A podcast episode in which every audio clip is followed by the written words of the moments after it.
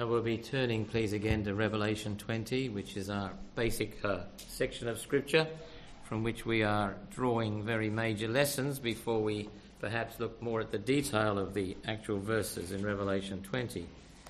I don't think we'll understand Revelation 20 very well unless we understand more fully and more clearly and in a greater way the whole doctrine of Satan, or should I say the whole history of Satan and the doctrine and the teaching of Scripture as to the way in which God deals with Satan and with the whole system of evil. In chapter 20, and I will read it because I want to keep the points and the picture in your mind.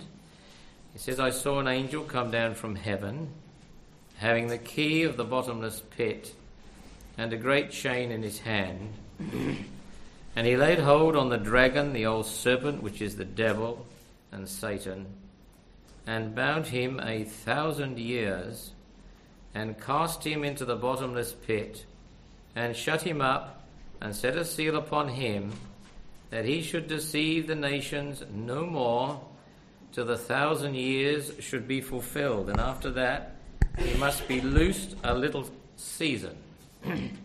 and just go down there to verse 10. And the devil that deceived them was cast into the lake of fire and brimstone, where the beast and the false prophet are, and shall be tormented day and night forever and forever. Now, there's your picture. Keep it in your mind. We're seeing Satan being dealt with. We're seeing Satan who is being restrained. We're seeing the devil, and he is being restricted in his activities. He's being contained by in what he does.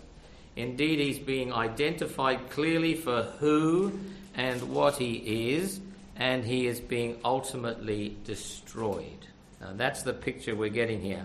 And we have spent some time looking at Satan and uh, his origin and his work and the evil which he does and the way in which he entirely opposes the programs of God and the work of God and the people of God and the Christ of God. Now, Satan may oppose what God does, but what we're seeing is that God has his own program in opposing him. And finally, not only just, and gradually restricting, always controlling, definitely containing, and ultimately destroying him and destroying him completely. It is God's program in his dealings with Satan, it's intimately connected with the whole program of redemption. Because the whole program, the whole story of redemption is God dealing with sin once and for all. If he's going to deal with sin once and for all, he must deal with the originator of that sin, and that is Satan, the devil himself. We notice how in Genesis 3, when there was the fall, God gave the outline of his plan, the bare bones of it, if I could put it that way, of what he intended to do. And he said to Satan when he brought sin into the world, Now, Satan, I'm going to. I'm going to interfere with what you, you think you've got everything in your control. Well, I'm going to make sure that you are completely controlled outside of yourself by me. And his program was that there would come a problem between There'll be a problem between you and this woman. You cozied up to her and you chatted to her and you moved her and you got into the world through her and through her husband and but from here on there's going to be enmity from her to you. She's going to hate you. That's the first thing. And you're going to hate her. And there's going to come a whole generation from her who will be hating you and hating sin and loving righteousness and loving God and you're not going to have that uninterrupted influence and that complete control. There's going to be opposition all the way through. And right through the history of mankind, there has been that there has been the people of God in all generations and dispensations who have been opposed to the work of Satan. And God says, You're not going to have free reign in the world. And more than that, there will come one seed who will finally destroy you he will crush your head. And Satan, your actual capacity of activity is going to be met with opposition. It's going to be restricted. And ultimately, there will come one who will deal with you, who will totally disempower you, and he will completely destroy you. Your activities are going to be opposed, your time of your existence is fixed, and your doom is completely sealed. Now, that's what you have here. And we saw in the period of time from Scripture, from the fall right through the Old Testament time, how that Satan was constantly attacking God. He was constantly attacking the work of God, the program of God. And at the same time, God was overarching in his control, allowing him to go so far, but never to totally get his own way. And that's the whole point of what we did last week was to show you that even Satan is already contained, already was and immediately was to some extent contained, to some extent restrained, to some extent controlled. He has never ever acted outside the boundaries of the will of God. That's important. It's not that God wills that Satan should do something and do something wrong, but God permits certain things to happen, and then there gets a point where He says, That is enough, and He stops him dead.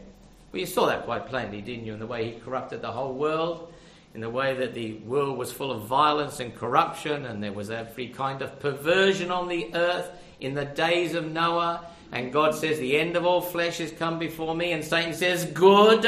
This will stop the seed of the woman coming. This will destroy the whole of God's purposes and plans. but God says, But Noah found grace in the eyes of the Lord. And God moves in in exactly the time, and Satan does not get his full way. Now, I think we need to take that lesson again because it's impressed on me to repeat it to you. Satan does not get his full way ever. We need to realize that in the world in which we live. Because we're seeing these sweeping changes, massive changes. We can see the country going, as it were, down the hill fast. We can see Satan rising up and, as it were, rubbing his hands with glee in the West as they turn against God and against his Christ and persecute the people of God and seek to enact every kind of evil thing unrestrained from positions of apparent power. Always remember God is still on the throne. Please remember He is always in control. And I want to take that because I'm impressed to say it just in passing, not just in the great affairs of the world, not just in the bigger, bigger pictures, but God is in control over the individual life of the believer. Let me say to you, fellow Christian, Satan wants to attack you personally, as well as the entire program of God. Satan will attack you per- personally. He will do it. He wants to do it.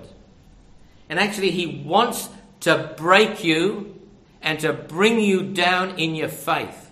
That's the devil's object. And I want to read a scripture to you this morning because there's someone here who needs to hear this from the Word of God, who I feel is very definitely under the attack of Satan personally in their life and faith. Whether it is just in your personal feelings, I don't know. Whether it's in your family life, I do not know. Whether it's in the workplace, I do not know. But I do know that Satan will attack God's people and he will do it one by one. But take heart because it's always a sign that, that, that you're a threat to him in a way. That it is you that's shining the light. It's you that's going on for God and it's you that he must stop. But let me tell you, he wants to break you. But by the grace of God, he never, never will. Never. In 1 Corinthians in chapter 10, there's a verse there that sums it up so beautifully when he says, There is no, verse 13, there's no temptation, there's no, in other words, there's no trouble or testing or trial that can come upon you, but such as is common to man, but the sort of thing that you would expect as a human being here on earth, as one of God's people. Right? Now you get to that part and it says, But but God is faithful. Do you get that? God is faithful. He is committed to his people, to his promises, to his word and to his plans, and he will not suffer you to be tempted or tried or tested above that ye are able. But he will, with the temptation also, make a way of escape. It's not that he may bring the temptation to an end so that you can cope, but while you're in the temptation, he will give you that so that you may be able to bear it. Satan proposes to destroy. God, in faithfulness, moves in to protect. He does it for the whole of the race of mankind. He does it for the whole of his entire purposes and plans. He does it for all the people of God. He does it for the entire church of God, for the gates of hell will never prevail against it. And he does it for the child of God. And fellow believer, under the pressure of satanic attack, take the word of God to heart. You'll not be pushed beyond beyond what you're able to bear. But God in his mercy will make a way of escape for you. That's the principle of how God, as it were, deals with Satan. And the incredible thing is, and we discovered it again in tracing the history through the Old Testament, is that God can even use the evil that Satan intends for the blessing of God's people, or the blessing of the individual of God's people, and the furtherance of his own purposes. You might not expect that, but we saw that he did that over and over. even in the fall, he brought glory to his name and revealed himself as the God of love. And he brought even greater blessing for humanity, not just to take them to paradise, as it were, into the Garden of Eden, but to take them very, right through the very gates of glory into heaven. And we saw how Israel decided they didn't want God to be their king. They wanted another man, like the nations, to be their king. And Samuel got all upset about it, and God said to Samuel, Look, don't. He said, They're not rejecting you. He said, They're rejecting me.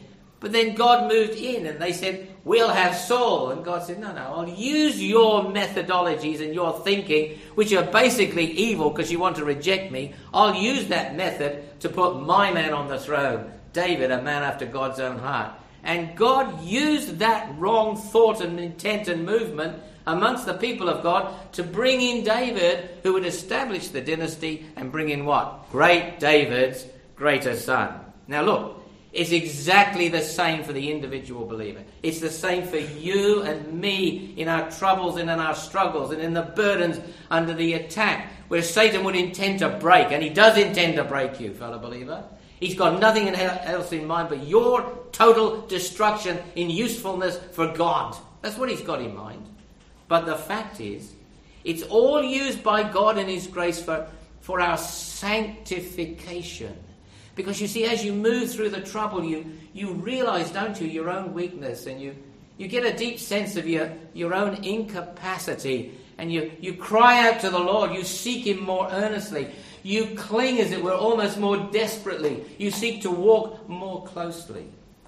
And in learning about yourself and your own weakness and your own need, you learn more about the Lord and His faithfulness and His promises. They're so true. And He never leaves you and He never forsakes you. And as you come out of the trial, you should come out of it how? Well, you love Him better. You praise Him more. You distrust yourself a lot, lot more. And indeed, you learn to hate your sinful self a lot, lot more. And you learn to love the Lord. And you find that you're a different person after the trouble than you were before the trouble. You have grown in your faith. You've been transformed into the same image as our Lord Jesus Christ. And the whole process of attack from Satan, which comes against us all throughout our entire life, don't be surprised, the devil never goes away.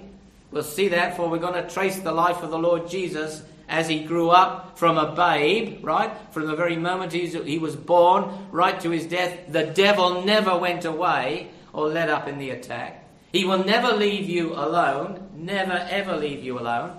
But as we go on in our faith and grow older, so the change comes over us and we get more solid in our faith, more, more peaceful and restful in our spirits, more drawing near to the Lord and walking with Him.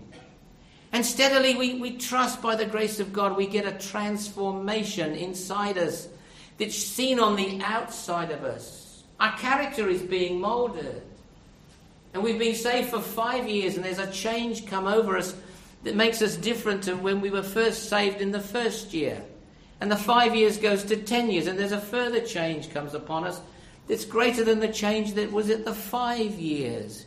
And as we grow older, fellow Christian here, and some of us are getting mighty old, it's time the grace of God shone through you like the face of Moses.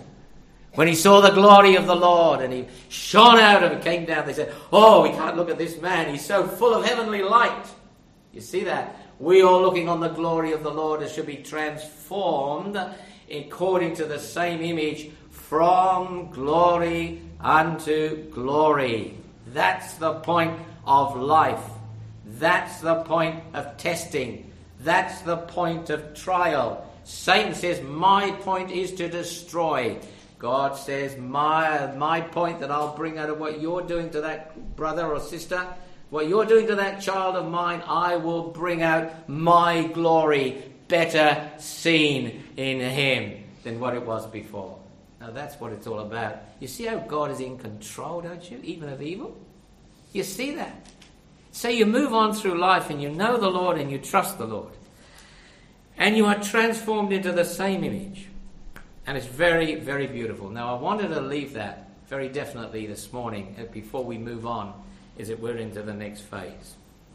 Because we looked at through the period of the Old Testament, and now we're coming to the time of the coming into the world of the Lord Jesus Christ. Now, this represents a tremendous change in the program of God. When I say a change, I should say the next phase in the program of God in dealing with Satan and in dealing with sin. Now, go to Luke's Gospel. go to Luke's Gospel, because what we're going to do is we're going to look at the movements of God in the program of redemption or in the program of dealing with Satan. We will start here at the coming into the world of the Lord Jesus. And then we will look at the Lord Jesus being prepared for this great and final work of destroying him who had the power of death. We will look with time through the, some of the major incidences in the life of the Lord Jesus. You have the period where he was growing up to be 12, and you children here, there's a lesson for you here, and we'll come to it later on. The Lord Jesus going through those early years, and then reaching the age of 30 and the baptism, a very important time. And straight from the baptism, what do you have? You move into the temptations.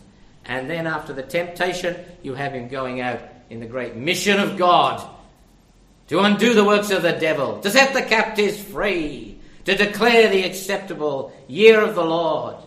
And it's a wonderful thing he's going to do. As a man sent from God, as the servant of God, as the Christ of God, as a true Messiah, he is going to come and break the power of cap- counseled sin. He's going to set the captive free.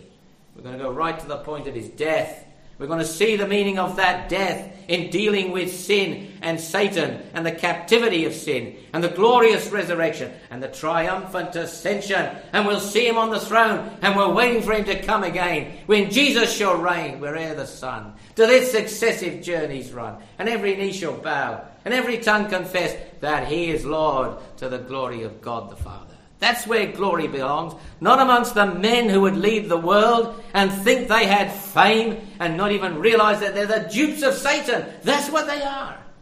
They are merely minions helping the kingdom of darkness when the true king, who has been set upon God's holy hill of Zion, will ultimately reign forever and ever. What a blessing is ours, fellow believers. Let us lift up the hands that hang down, make straight paths for our feet and look right off under head, running with endurance the race set before us, looking off under Jesus, the author and the finisher of faith.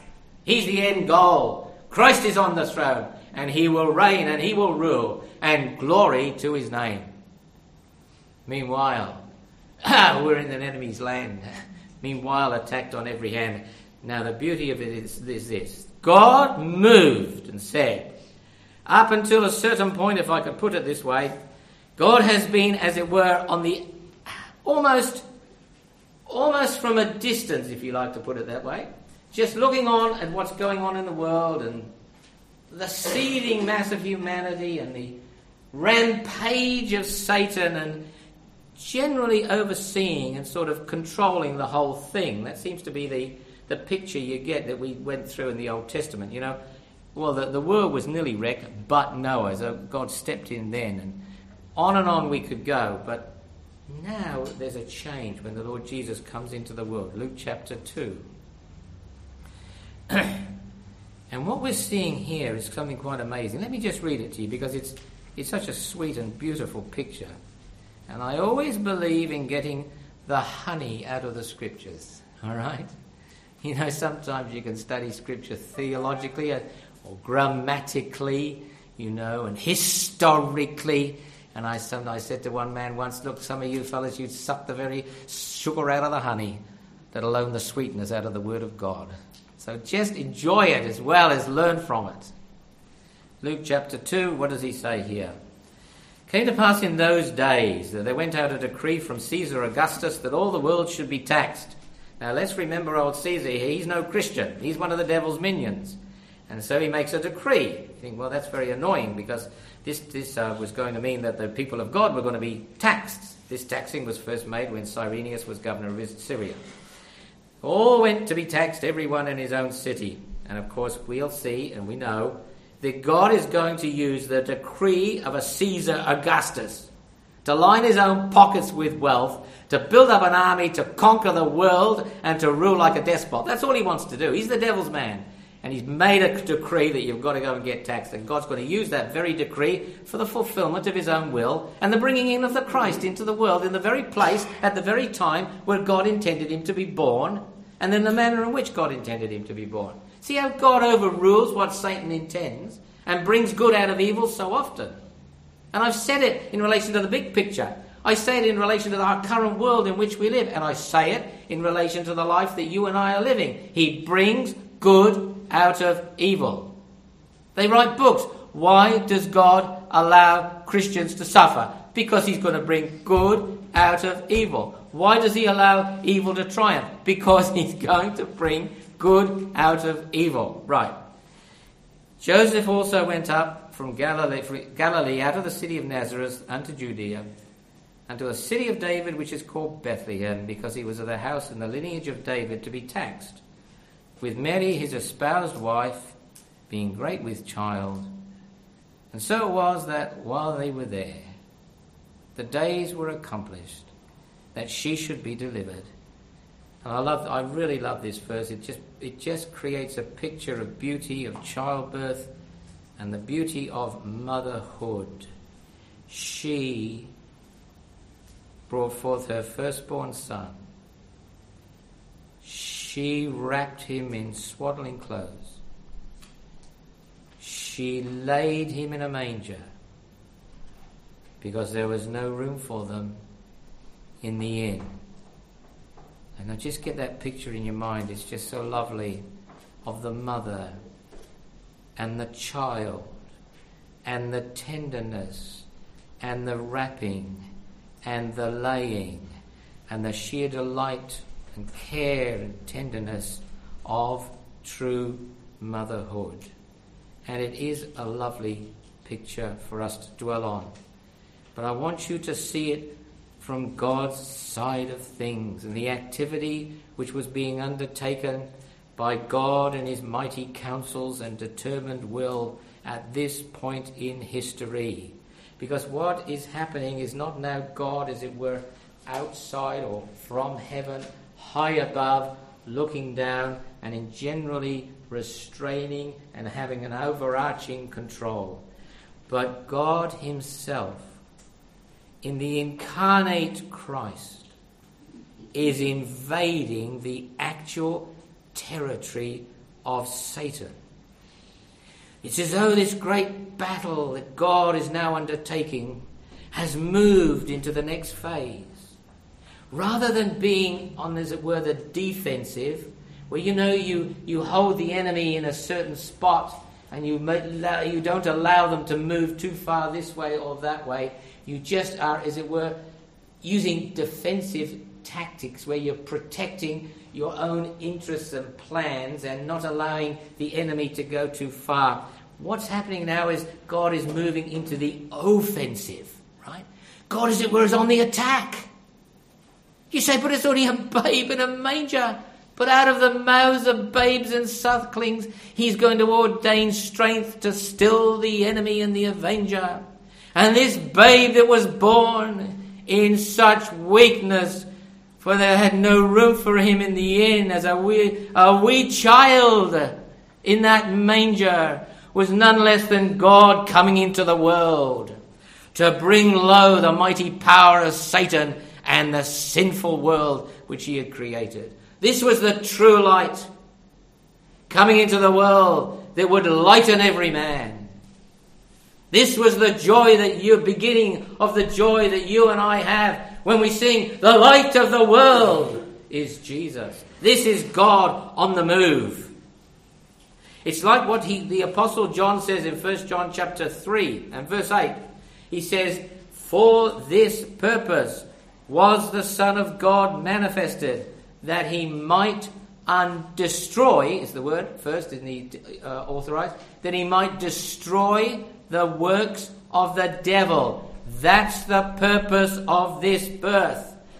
The word for destroy there is to undo the works of the devil. And he has come, this child, not merely to be admired in the loveliness of the picture that we love to see at Christmas, but he has come and been sent by God, the Son of God, that he might ultimately destroy, undo everything that the devil has ever done. Now we're looking at it from the other point. This is God's viewpoint of it. All right? We're going to take this further. We're going to take this further. I want you to understand that the incarnation, the coming into the world of the Lord Jesus Christ, is God moving forward his program. He is going to deal. He is going now on the attack. This is not the defensive. This is the offensive. This is the strong man's world being invaded by a much stronger than he. So we look at the picture again. She brought forth her firstborn son. She wrapped him in swaddling clothes she laid him in a manger. And you love to think of it at Christmas time, don't we? We do, and it's very right and it's very, very beautiful. We have our Christmas cards, and they're also pretty, they're also lovely. We like to do, a, as it were, a nativity scene, and that's, that's very beautiful too. And we like to put all our thoughts together there, don't we? We, we take that, that crib and we put it there in the centre part, and it's very clean and hygienic, and the sweetness of a babe lying there in that manger.